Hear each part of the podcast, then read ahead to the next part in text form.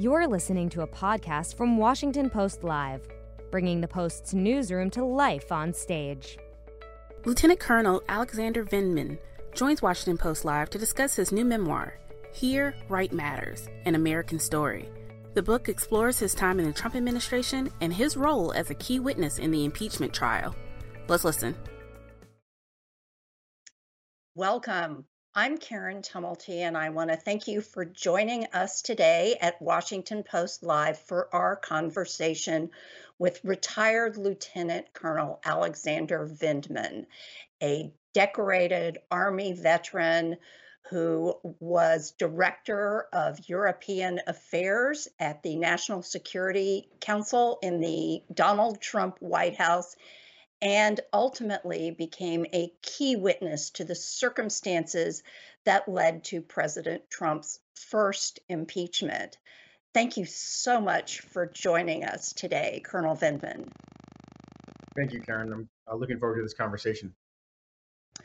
Well, I would love to begin our conversation by talking about the circumstances of July 25th, 2019 when you were a witness to a phone call between President Trump and the newly elected president of Ukraine, a phone call you were very eager to see happen because you thought it was a matter of national security. But then it takes a turn. You had dealt with President Trump. Can you describe the turn the conversation took and whether you were surprised by it? Sure. So I, I was eager for this conversation to occur, as you pointed out, but I was also apprehensive. Over the preceding months, uh, you might recall there were all sorts of sto- stories starting to circulate uh, that involved Ukraine and uh, president and elements of the president's inner circle, including Rudolph Giuliani, rabble rousing and uh, demanding that Ukrainians conduct an investigation into uh, Hunter Biden and and some way tarnish um, then vice former Vice President uh, Biden. And all these things had been unfolding with some sig- significant consequences, including the, the removal of Ambassador uh, Maria Yovanovitch, Masha Yovanovitch, from the post of ambassador to Ukraine. Uh, part of our inauguration, presidential uh, delegation to their inauguration, uh, was derailed when the president directed Vice President Pence to withdraw based on the fact that the Ukrainians weren't responding uh, swiftly or seriously enough to these demands. And then there was the hold on security assistance uh, that I had to manage.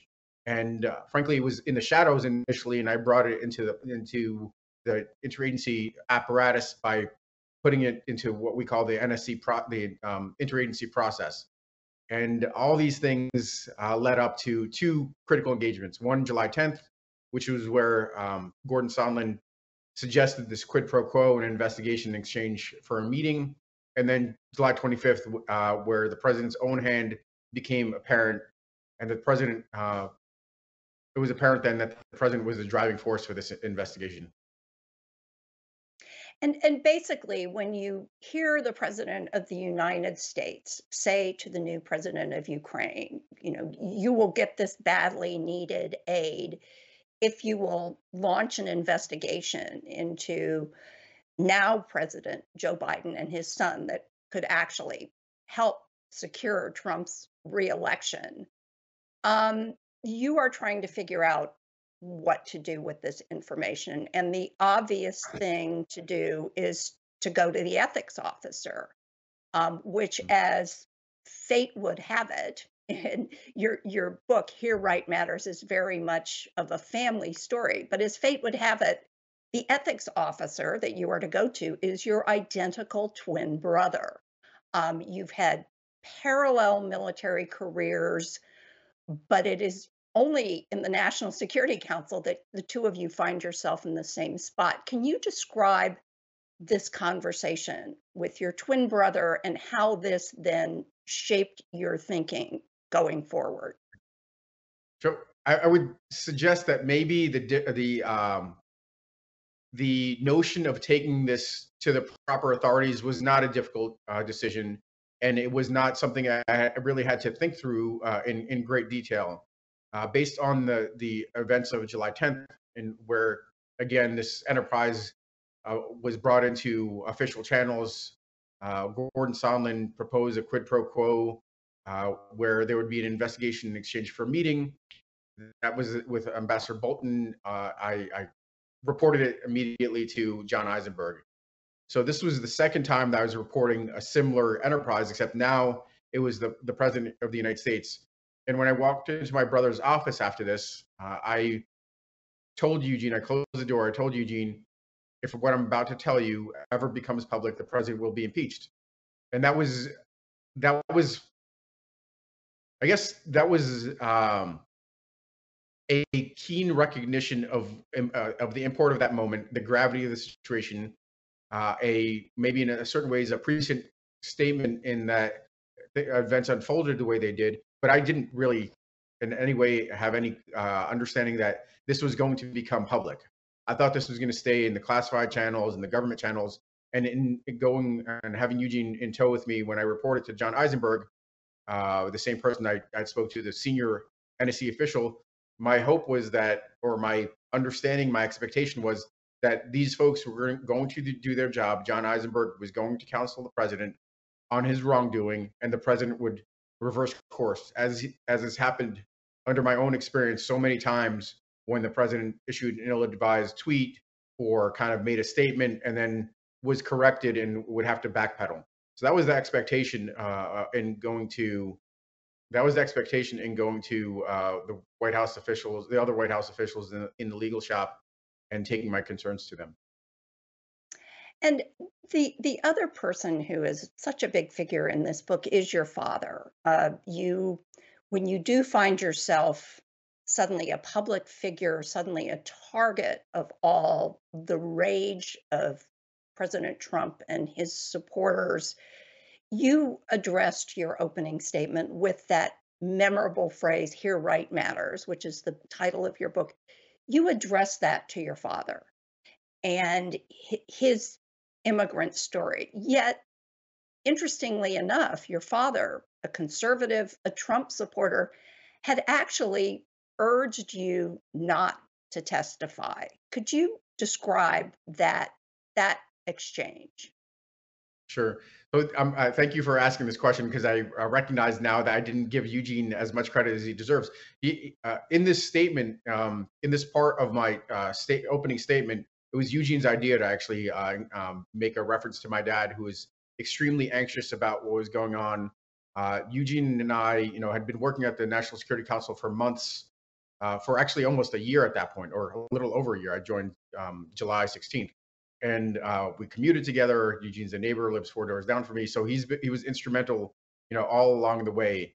Uh, in this case, uh, he was was very um, he he was able to kind of fill a hole and uh, allow me to address my dad directly about his concerns. My dad was channeling his 47 years of uh, life in the Soviet Union and uh, deeply concerned about the consequences of going up against the president of the United States. Uh, he actually wanted me to march in, uh, into the Oval Office and and you know tell the president what can we do to fix this. That's that was his vision about how to extract myself from danger. It was much more about the personal risks to me, the risks to the family, than any affinity for the president. Although, as you pointed out, my dad was conservative. Uh, my dad uh, was a Trump supporter at the time. He, you know, he, he, parted ways with Trump a long time ago. But I think he's in a, in a lot of ways not all that different from a lot of Soviet uh, adult Soviet uh, refugees or refugees from other communist regimes that that reject anything that um, can be even uh, remotely associated with the left by swinging hard to the right. And um, I think that was his main affinity for for Donald Trump. That the fact that Trump was not a politician appealed to my dad, but uh, all that paled in in comparison, and was easily dismissed when the president challenged me or came after me directly. And I and I always knew I had my dad uh, behind me. And ultimately, of course, your decision to come forward be, spells the end of your military career, which is certainly something you understood was a possibility as you do it. The the other phrase though that comes up over and over again in the book is sort of the multi-generational Vindman family motto. Start over and keep starting over. So once you understand there really isn't a future for you after decades in the army, there is not a future for you there. You decide that your next call to service is to speak out against Donald Trump and the threat that he poses to the US Constitution. Colonel Vindman, Donald Trump is no longer president. Is he still a threat to the US Constitution and our democratic system? He's an enormous threat. I um, I was a reluctant actor in the political stage. Um, I was drawn in, uh, kicking and screaming, I guess. Um, I uh, still adhere to my principles of being apolitical. I mean, that might change eventually, frankly, but I am I'm trying to not be drawn into kind of a purely partisan um, engagements, but at the same time, I can make cold, hard calculations about the pre- the threat the president, the former president of the United States, uh, Donald Trump poses. He continues to pose a, a keen threat based on uh, propagating th- this lie that the election was stolen in fact, he was the one that was trying to steal the election from uh, President Biden, who was who was uh, elected, lawfully elected. He attempted to launch an insurrection. He attempted to uh, drive a wedge between, continues to drive a wedge between uh, the American public uh, on the left and right, and demonizes the uh, Democratic Party or anybody that's actually not a supporter of his. I don't think I mean, it's not just the, the Democrats, frankly, that he attacks. He attacks Republicans that are, don't support him. It's he's a he's a he's a vile man that has done more damage to the United States than any other leader in, in recent U.S. history. So, Colonel Vindman, are, are you telling us you're thinking of running for office? I'm not saying that, but I don't also want to be disingenuous. I um, I, I would say that I I would be I'm I'm very reluctant right now. Don't get people have actually approached me and suggested that I run for office, and I've put them off. I mean, there was a point in time in which I was uh, asked to speak at the Democratic convention, and I, I put all the that kind of uh, clearly partisan activity off.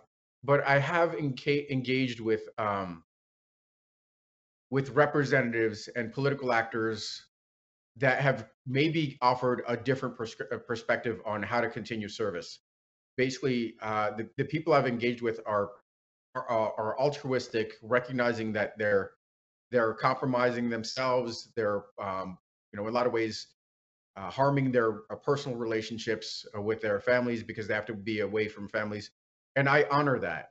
And I guess I don't want to cast it in the way I may have done in the past, which is that it's it's dishonorable service.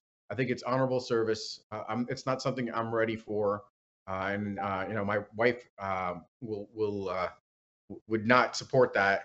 But uh, I just want to make sure that I'm also not being disingenuous. Um, to, you know, if, if, my perspectives change, what I do can say is that I'm pretty darn committed to acting against those leaders in government that have acted against their faith, that have failed to, to live up to their oath, and that have done harm to this country. So that is something that I'm I'm committed to. Uh, I, am working with Vote Vets uh, on on their uh, campaigns with uh, folks that I'm close to just intuitively because they're also former service members that are running and campaigning against you know bad actors in, in government. So that's something that I'm, I'm ready for uh, and ready to weigh in on that regard. But um, that's that's as far as I, I'm able to go at the moment. Well, as you speak about internal threats, can can I ask you about a concept that you raise in the book of, of external threats. And that is, you write about how when you were in Ukraine, you had an opportunity to see and really begin to understand how the Russians engage in what you describe as hybrid warfare. Can you explain what you mean by that? And do you still see Moscow doing that today? uh, and especially again, as we are talking about threats to our own democratic system. Well, thank you that we get to move into my kind of my, my bailiwick and in my comfort zone. I could talk about this for, for hours. I know you know we don't have that much time, but um, I my career, uh, the latter portions of my career were entirely focused on understanding Eurasia and understanding the threat that Russia poses. Russia, in in my view, Russia is a bigger threat than China. And in my view, uh, and the reason I could say this is that there are two components in my formulation: capabilities and intent both Russia and China have potent capabilities, military capabilities, uh, political, diplomatic, informational capabilities. But Russia has demonstrated a will and intent to aggressively attack the United States. The Chinese, the Chinese are looking to improve their own lot. They're looking to advance their national security interests, and they're using tools that are harmful to the United States, coercive economic tools. They're starting to play in the information space, but they have not attacked us the way the Russians have. And my experience, firsthand experience, serving in the region, living three years in Russia, I saw the Russians uh, uh, supply Russian forces in eastern Ukraine, wage war in Ukraine, and uh, in order to reclaim territory in in Ukraine and expand Russian empire. And that uh, Ukraine is a test bed for military, economic, cyber, every kind of tool that we'll experience uh, against ourselves at some point in time, more than likely. And if we are successful in, in hardening Ukraine, we're much more effective on resisting Russian aggression. And that's why uh, Ukraine is such a central portion of our, our um, should be such a focal point for our support to the region. So, your appearance today has brought a lot of interest from our audience, and I would like to ask you a few of the questions that some of our viewers have submitted. Um, one is from Martha Forston in Maryland, and what she wants to know is how did the Trump administration tell you that you were off their team? Well, they told me uh, I was off the team even before I, I actually emerged in the in the public eye. After I had made my concerns uh, heard by the uh, uh authorities in the White House, I was um, no longer seen as a reliable political actor, uh, willing to compromise uh, ethics and values and um, potentially bend the law in order to support the president. And I was immediately kind of um, ostracized and uh, removed from a number of trips or excluded from meetings. Uh, and that, that happened as early as August. And that continued on. You know, ultimately, the, pres- the White House and the president attacked me personally. The White House sent out attack talking points to their proxies in uh, the Republican Party, as well as to the media. The same lines were parroted. Uh, the same lines that the White House sent out about one of their own staffers were parroted repeatedly. Character assassination. So I knew I was off the team, you know, pretty much right away, but I was still willing to stay there to do my job and and to, to do work for the next remaining months and uh, frankly to maybe even hang on to a military career. Ultimately, I, I was removed from the White House and uh, and that filtered down to the Army and the Department of Defense, Defense no longer wanting me there because of I was seen as a political liability. Well, and we also have a question from Virginia Carpio in California with regard to sort of more recent investigations into actions by President Trump and top members of his administration. So she wants to know Have you been approached by the DOJ, FBI, Congress, or any other government entity, including the state attorney of Georgia or the Southern District of New York, for information or to be a witness in any of their investigations?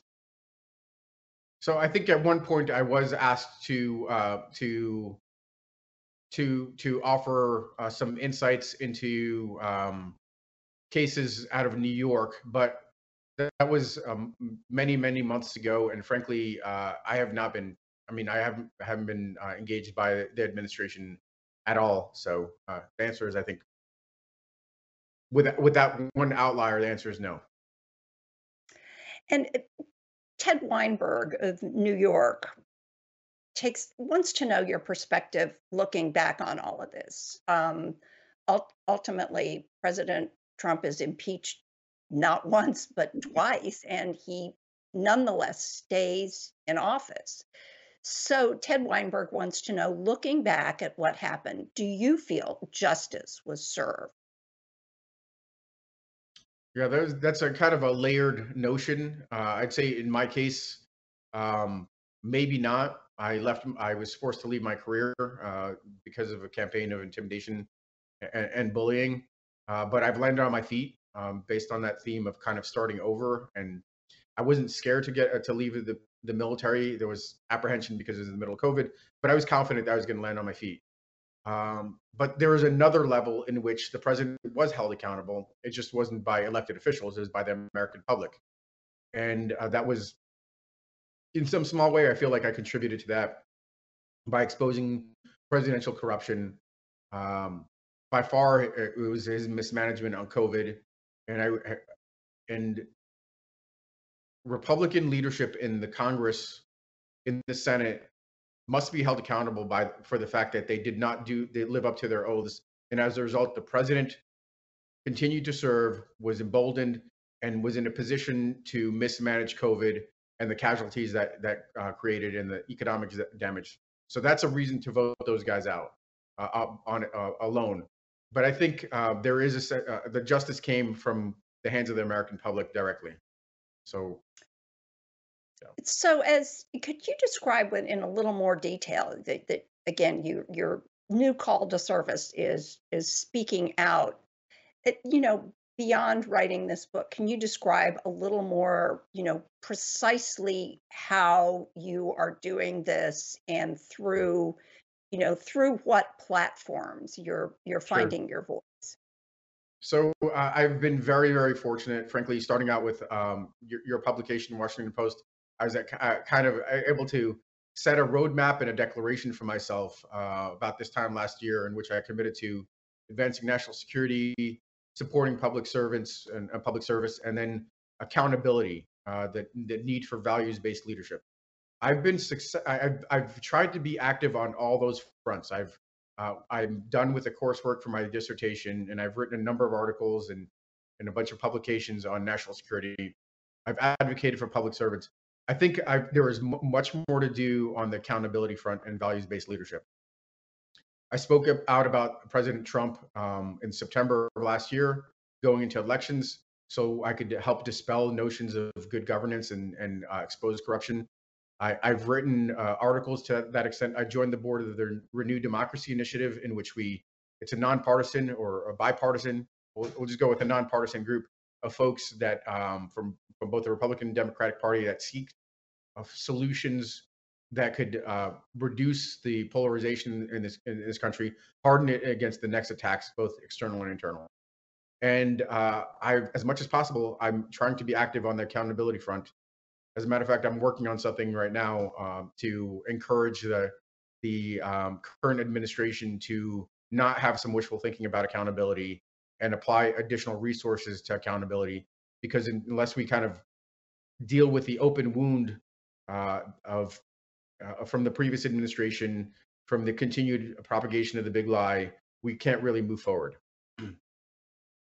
So specifically, what what would you like to see done in terms of accountability? Do people need to go to jail? Does President Trump himself need to be prosecuted? Well, I think there shouldn't be uh, uh, what I uh, self deterrence is, is another term I use in the book we shouldn't be self deterred. The administration shouldn't be self deterred based on some uh, um, high minded notion that you know it could smack of retribution. We should just basically follow the the law, follow investigations where, wherever they lead, and not overthink about uh, overthink this idea of well, this could be seen as you know retaliation. That's not that's not the right answer. The right answer is to investigate matters as uh, as they arise, um, the Republican Party is going to probably attack the, the, the current administration regardless of what they do and call them uh, partisan actors or whatever the case might be. And then really, at one point, I, I advocated for this idea of a Truth and Reconciliation Commission.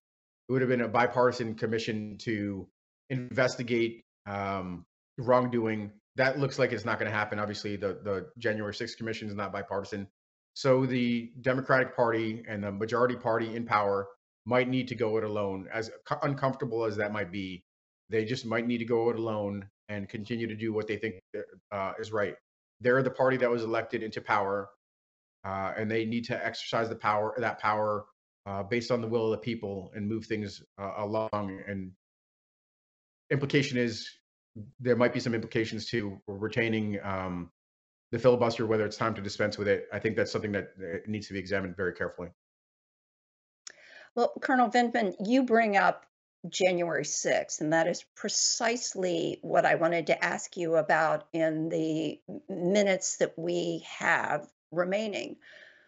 Where were you on January 6th? And how did you see these events unfolding? And and sort of what perspective did you see them in in terms of all of your own experience with the Trump White House? My my initial I was at the gym. My wife called me and she told me, um, "Do you know what's going on?" And she filled me in. And my immediate reaction was, "How do we fight back?" Is it uh, maybe my immediate reaction, which is no uh, not always the best reaction, is okay. Is it time for a counter protest? What do we do to defend this country? What do we do to defend uh, um, the Capitol building? Uh, quickly, I you know I saw the the reason to not do that because it would it would uh, create much um, unrest in the streets and help the president, frankly, with maybe an invocation of the Insurrection Act. But I started a different kind of campaign with the Renewed Democracy Initiative, which was uh, a, a, movement to identify what democracy means to uh, true patriots, and um, that's moving on to to other kinds of activities in the space to cast an affirmative notion uh, of the United States still as the as the shining city uh, on a hill. Uh, I still believe that this is the the greatest country in the world, and although we've had uh, we've had a difficult period, we've had many difficult periods, and we continue to march forward uh, towards a platitude of a more perfect union. I, I still believe in these notions, and I, am trying to continue to be active to advance um, to move us forward.